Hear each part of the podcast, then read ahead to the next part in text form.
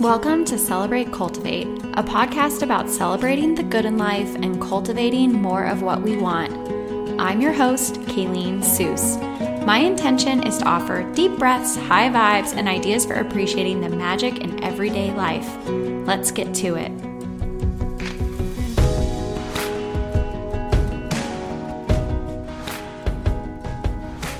Hello, friends. How are you? Welcome back to Celebrate Cultivate. I am so excited to talk to you today. And as we ease into this conversation of finding flow during your work week, I have to just come out and say that I don't necessarily think that we're supposed to find flow at every turn through every minute of the day, but I also think that it's possible for us to cultivate practices and rituals to create containers for flow to show up. And I also think that flow is a concept that's very aspirational, and I want to make it a little bit more attainable. When I'm talking about flow, I kind of have two different uses, two different definitions. And so let's just start there. First, flow as in a flow state is when you are in a space and time in your mind when what you're working on or what you're doing is the only thing that you're focused on, and the outside world seems to melt away. Your experience of how time passes can be different than normal, so time becomes a lot less linear. It can feel like you are like you're doing something and you spend like an hour doing it, but it only feels like a few minutes, or it can feel like you just have endless amounts of time. So that is what I'm talking about when I say flow. But then there's also this other idea of flow, which is when we go with the flow, when we practice allowing. And I think the two go hand in hand. And to give you a real practical example of this second definition of flow, I had this entire episode mapped out, ready to go. I'm trying a new approach to how I plan my show notes and how I plan what I'm talking from. And I was practicing a ritual that I do before I record podcasts or before I jump into a meeting, which is I close out all my unnecessary windows and kind of focus in on the one app, the one thing that I'm doing. And I unintentionally deleted all of the notes and everything that I had prepared to reference in today's recording. So I still know it's going to be an amazing episode, and I know that there is perhaps a reason why that little mishap happened, and so I'm just going to flow with it and trust in myself and trust in the universe. And so that is that second example of flow. I still know what I want to talk about. I still have it all in my head, and I just went through all of it like 15 minutes ago, but still it is like slightly devastating to be working on something and then have it all go away. And thankfully, with the technology of things the way that they are, I feel like we experience this a lot less often than we used to, when like Word would crash after you wrote a whole document, or, you know, back in the days when there was typewriters, if you lost that actual piece of paper, the whole manuscript was gone. So I feel comfort in knowing that so much of our work and everything that we do is auto-saved these days, but apparently not everywhere. So hey, we will just flow with it. This topic of finding flow during your work week comes from several conversations that I've had with clients recently, with some of my coaching clients, about flow and structuring our work days. And in particular, one of my clients emailed me this question. She said, "It's not magical to talk about logistics, but I am curious how you tend to structure your work week. And do you have particular rhythms or ways that you use your time that you find helpful?" So I told her, hey, this is an amazing question, and honestly, I need to save my response for a podcast episode. So here you go. This is my response. And also, we have in the interim kind of dialed in on a few things for her that I think will be most helpful in relation to finding flow, finding alignment, finding ease in work, because it's something that we all do. No matter what your days look like, I'm going to reference work because that's where I am right now in my life, but we can all find flow no matter what we're doing. And so if you are retired or you're a stay-at-home mom or you have been laid off recently, no matter what your days look like, these ideas, these suggestions, these bits of inspiration can apply to you. And all you have to do is look within and see what resonates. Let the rest roll off your back. Just ignore it. It's totally fine if it doesn't all jive with what you're wanting to cultivate in your life. But at the heart of it, when I'm talking about finding flow, I'm talking about finding ways to celebrate the good in your work days and to cultivate more of what you want, which I think for a lot of us is that sense of ease, that sense of focus, that sense of getting things done and moving on to the next thing. And a lot of it comes from removing distractions, which we'll talk about in a little bit. But as we kind of go into this conversation, one of the things that some of you have mentioned is that you want to know a bit more about me. So I thought I'd give you a little bit about my career and my backstory and what brought me to this point. So I graduated college in 2007.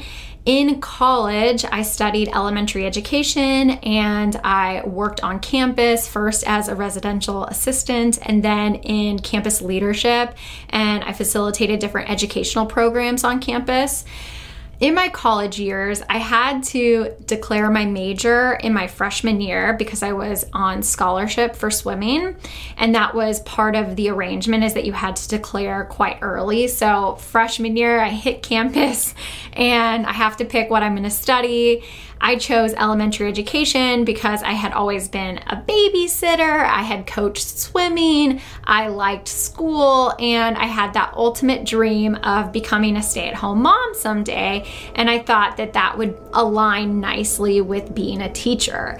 So if you listened to last week's episode about my inner voice session, you might have heard that I have these ideas and I had these aspirations that have sort of been emotionally charged when it comes to my career, when it comes to motherhood. And my inner voice told me that one of my things that I'm here to do is to braid motherhood and career. So I think that's where I am right now. But in college, I realized my senior year I didn't want to be a teacher, which is like a horrible thing to realize at the end of your, schooling to become a teacher. So I started to look for jobs in sales. I got a position with a company, a software company based in San Francisco. So I went to school in Las Vegas at UNLV. I moved from Vegas to San Francisco and started an inside sales position there that was really fast paced, and they hired tons of recent grads. And within a few months, our manager quit. And through a turn of events, I ended up at 22 managing a sales office for a company that was headquartered in Raleigh, North Carolina. It was their only West Coast presence, and I was managing my peers, and I was a terrible manager. It was not an ideal setup for me at all. I had no support, no training, and I was managing people who were just like me, and I wasn't very nice, and it was a really tough time. So about 6 months after that, I moved from San Francisco to Raleigh to work for the same company, but at their headquarters, and I had shifted then out of management into more of a support role, eventually to where I was responsible for all the hiring of our sales force. So I was hiring so many people. I think in 1 year I put out 100 offers for, it was a relatively small company. So there was just a ton of turnover. It was really fast paced. It was somewhat of a toxic environment, though I don't think that was like a term I was very aware of, but the management style wasn't conducive to like my personal growth. It was tough, but it was a great opportunity for me for two reasons. One, I started my blog while I was working there because I needed a creative escape from my corporate job. And I also met my husband there. So he and I worked there together for a few years. And if I hadn't worked there, I wouldn't have met him. So that's really, you know, the value in that tough position. And I think, you know, there's definitely a part of me, especially in my early career, that valued struggle and that saw meaning in being miserable. And so I think that it met those needs quite easily. After I left that position, I worked for two more startups in HR and recruiting. So again, in those roles, I was a little bit more aligned with the management team. There was a little bit more support, but each step of the way in my corporate career, I was really tapping into some of the rituals, some of the practices, some of the things that are now part of my day-to-day. Whenever I started a new job, you know, I made sure that my desk had a certain vibe to it. I always really took care of that. I've always been a big fan and proponent of inbox zero, which is the idea that your inbox can be empty. And so I've always sort of maintained that. And so just, you know, removing distractions, because I was in a position where I was interviewing candidates regularly, and even when I was in sales, those phone calls always went better when I was focused and prepared and when I eliminated distractions as much as possible. So those conditions also apply to the work I do now. So I think, I started to build and cultivate some of the practices that have become the backbone of how I find flow today. In 2013, my husband graduated from business school. We weren't quite engaged yet, but we moved from Raleigh, North Carolina to Austin, Texas for his job. And in that transition, I was able to keep working for the company that I was working for in Raleigh, and they let me work remote. So I left the corporate environment, the office environment in 2013, and I haven't worked in an office since. And so I know so many people right now are in a position where they're learning to work from home for the first time. And I feel really grateful and fortunate that is a transition that I made before I had kids. And I mean, it's just a lot. I think that working from home is amazing. And I also think that it's really challenging because you have your dishes and your laundry and just kind of the daily minutia that is all around you. And so I think that it does help to create some energetic boundaries, some rituals and routines around what it means to be at work, even when you're working from home. My remote job for that Raleigh-based company kind of started to fizzle out after working for them for a little while remotely. I was their only remote employee, and it just sort of wasn't flowing so much anymore.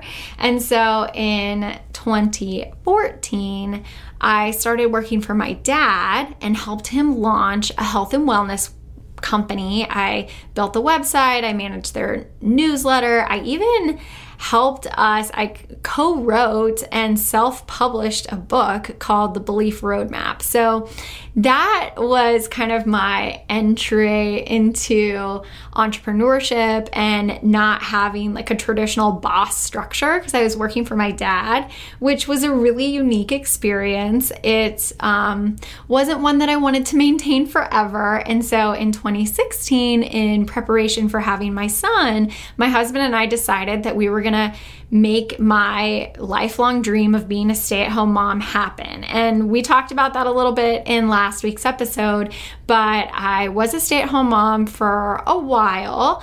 My son was born in 2016. We hired our nanny in 2017 just for a few hours a week to begin, sort of as some people do like a Mother's Day Out program or have their aunt or their grandma watch their kid for a few hours a week. We had Claudia here for just Tuesdays and Thursdays for 4 hours each day. And slowly but surely, as the months unfolded, we hired her for more and more hours. And right before our daughter was born in 2018, we just said, like, how many hours can we hire you for?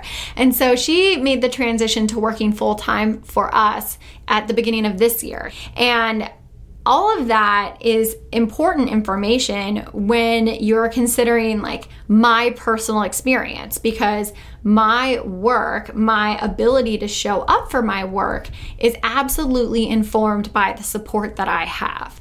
Like, I wouldn't be able to do half of the stuff that I'm doing right now if it weren't for the childcare that I have and the support and resources that Claudia provides to our family. So I think that that's an important piece of the puzzle when you're thinking about finding flow during your work week, whatever that looks like, just during your days.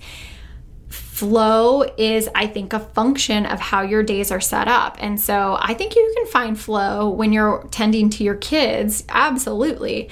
But I just think that sometimes when we're looking at how much work we can get done in any given amount of time, and then we look at how much work other people do, we can kind of get mixed up at looking at other people's work and productivity and output and thinking about our input and, like, how they don't line up. So I just want to bring up the fact that we have, you know, somebody currently living with us full time who is an amazing, amazing asset to our family and absolutely enables me to find flow during my work days. And right now, to answer my client's question about how are my weeks set up, what does that look like? I think that, you know, it is a very big change from what it was before coronavirus. But I'm kind of settling into a pattern that works for me, and I'm continually looking at it to see how I can tweak and change it. So one of my things that I think is worth considering is that your week, like, Monday doesn't have to be your day one. You might have it kind of just mentally structured in your head that your work week really starts on Wednesdays, because on Tuesdays you wrap up and on Wednesdays you get going. Like, it doesn't have to be this linear Monday through Sunday thing, especially right now in this time of so many people working from home with their kids and things just being a bit out of sorts. Like, you can, even if you have, like, a super traditional job, like, you can just earmark Tuesdays as your day one if you want. The way my week flows currently is I do a lot of admin heavy stuff on Mondays. I tend to my emails. I will mess around with finances and just kind of do any of those administrative tasks that need to get done. I like to have those on Mondays. It's kind of an easy way to get into my work week. On Tuesdays, I have client work that I do, and I record the podcast. So any prep work for the podcast, I like to do a few days before, but sometimes I do it the day of. Sometimes it doesn't even matter if I did it or not because it accidentally gets deleted. But that's what Tuesday typically looks like for me. On Wednesdays, I do podcast prep. So I listen to the podcast after they've been edited, before they get scheduled to air. I also will work on the show notes that get published on the website at CelebrateCultivate.com. And I also have, from time to time, client meetings that fit in on Wednesdays. On Thursdays, it's a pretty big focus day for client work. And one of my tips for creating containers where flow can find you is to have one day a week where you don't schedule meetings at all. And if you are in a less traditional, you know, work setup, that could just be that you take something else out that tends to be a distraction. So if there's things that automatically distract you from flow, find one day a week, one day every 2 weeks, one day a month where you don't have those things scheduled, so that you can really give yourself ample space to get the job done. On Fridays, they tend to be pretty meeting heavy days, so I try not to have any other work tasks assigned to myself, nothing, kind of nothing else that I really want to check off the list, because meetings take up a lot of brain space, they take up a lot of power, and there's a lot of follow-up that often comes with meetings. And so Fridays are just kind of my end of week where I don't do a lot of stuff, but I'm in the meetings, if that makes sense. Before I dove into my workflow for the week, I did want to mention another reason why I share my career background is because I think it's important when you are wanting to find flow to really look at your own background as the thing that has led you to where you are today. So if you take a few moments to reflect, or you take a few minutes to journal, or if you decide that it's time to update your resume, just maybe you don't want to look for a job, but you just need to kind of update, where have you been? Taking time to look back, especially as pertains to career or work, quote unquote, I think it's really helpful, because if you look back, that will help orient you on where you are now. And then you can also look at where you want to go. And once you find yourself in time and space and think about all the things that you've done that have helped lead you to where you are today, that can help you gain a sense of confidence, a sense of worthiness, you've done this thing. And even if you're just starting out in your career or changing careers, everything you've done still is foundation, still is what you're standing upon as you embark on something new. And I think those elements are important in feeling confident and calm as you come to your work. Another thing that I think is really helpful to consider is your why. Why are you working? Is it for money, or is it for something else? It might be for a combination of things. It might be for satisfaction. It might be for growth. It could be because you really enjoy helping others. There's just so many reasons why we work. And sometimes when we're in that day-to-day minutia, we forget about our why. And that's by design. Again, I don't think we could be in flow 24/7. I don't think that we could hold our why and our purpose so at the forefront of everything that we do all the time. We are allowed to go on autopilot. That serves a purpose too. But when you tap into your why, it kind of helps guide you forward. So in terms of setting up rituals, setting up routines, setting up rhythms for flow to find you, I think that first off, you have to be available for flow to find you. You can't, I just don't think that it's possible for you to be buzzing around, busy, and then just drop into flow. Maybe it is possible, and maybe I'm just manifesting that inability by saying it. But for me, I find that flow arrives when I am where I need to be to work, and when I limit distractions. So setting up rituals that help you tune into yourself is one way to find flow during your work week. So I've mentioned before, but I love a minute of just quiet, eyes closed, deep breath as a way to ritualistically separate wherever you were to where you are now, which is here to work.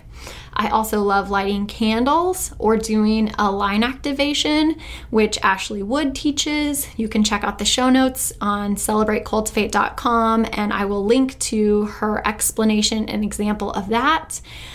It can even be gratitude journaling. So whatever helps you feel centered. Before I record the podcast, I actually have a little mantra / prayer that I read so that I can kind of center myself and set my intentions for the podcast. And so I do that before every single podcast. Another thing that I do is I, like I said, close out of old windows. I turn off my alarms. I put up Do Not Disturb on my phone and my computer. I close out of my email app before I get to work. And so there's times when I'm available, quote unquote, and then there's other times where I'm really focused. And so I think that if you start to create rituals where you're letting yourself know this is time to focus, you will help flow find you. Time batching is another really helpful tool. So blocking your calendar and saying, you know, on Mondays I do admin work, so I'm going to invoice clients or XYZ.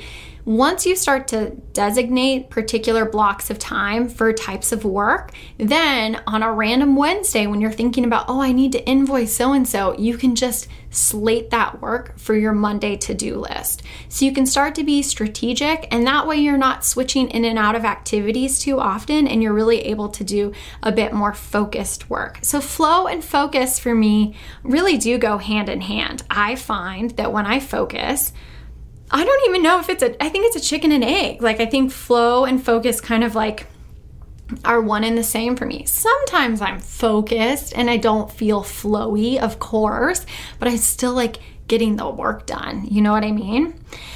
Another really helpful thing to do is to, at the end of your day, take a little care to wrap up your work day and set out a post-it note or set out a little note for yourself that sets up the next 3 things you want to work on.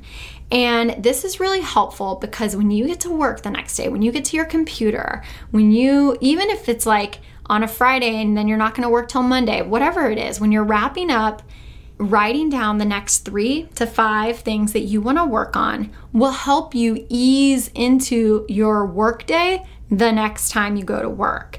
And just think about it, like you're in it. As you're working, you're in it. And then so often what I do is just kind of like switch out into like family time, because all I have to do is leave my office and then the kids are right there. So kind of backing that up and setting myself up for success for the next day. And then when I get to my computer, the trick is not to open up email, not to kind of get stuck in the minutia. You know, I'm not on Instagram right now because I'm on digital sabbatical, but that's like, you know, a huge time suck for me, a big distraction. So closing that out when I'm not on it, you know, giving myself that time to really dive right into that post-it note helps so much. Okay, I think that's a good place to wrap up for today. I'm really excited to hear from you. Please send me an email, Kayleen@CelebrateCultivate.com, if you have comments or questions about how I structure my day, how I find flow. If you have any ideas and resources and things that have worked for you, I would love to hear them. I have some books to help you find flow, some apps I use every single day. So I will be including those in the show notes and in this week's newsletter. Also in the newsletter, you will find a discount code for a coaching session with me. So make sure that you're subscribed. Again, just go to CelebrateCultivate.com or click the link in our show notes so that you can get there, get signed up, and check out the discount code. It's only good through the end of this month, so be on the lookout for that. And also, you all know that I just really, really appreciate when you write reviews for the podcast on Apple Podcasts. And I wanted to share another one this week. Kate M.T. wrote, "I'm already loving this podcast. Kayleen is inspiring and fun. I always leave with ideas for finding more joy in my days and appreciation in my life. Can't wait to hear more." Kate, thank you so much for listening and for sharing your review. I know it takes time and effort to write a review, and it just means so much to me when you all take the time to do that. It really helps me. It helps the podcast get in front of new eyes. It helps it rank and suggest. So all of those like logistical details are super important. But more than that, this is such a small community and it's growing. And in sharing your feedback and writing a review, it helps me know what you like and appreciate so I can give you more of it. So Kate, thank you so much. I appreciate you. And you all, I'm so excited to come back next week because I'm talking about my return to socials after my digital sabbatical. What am I going to do with Instagram?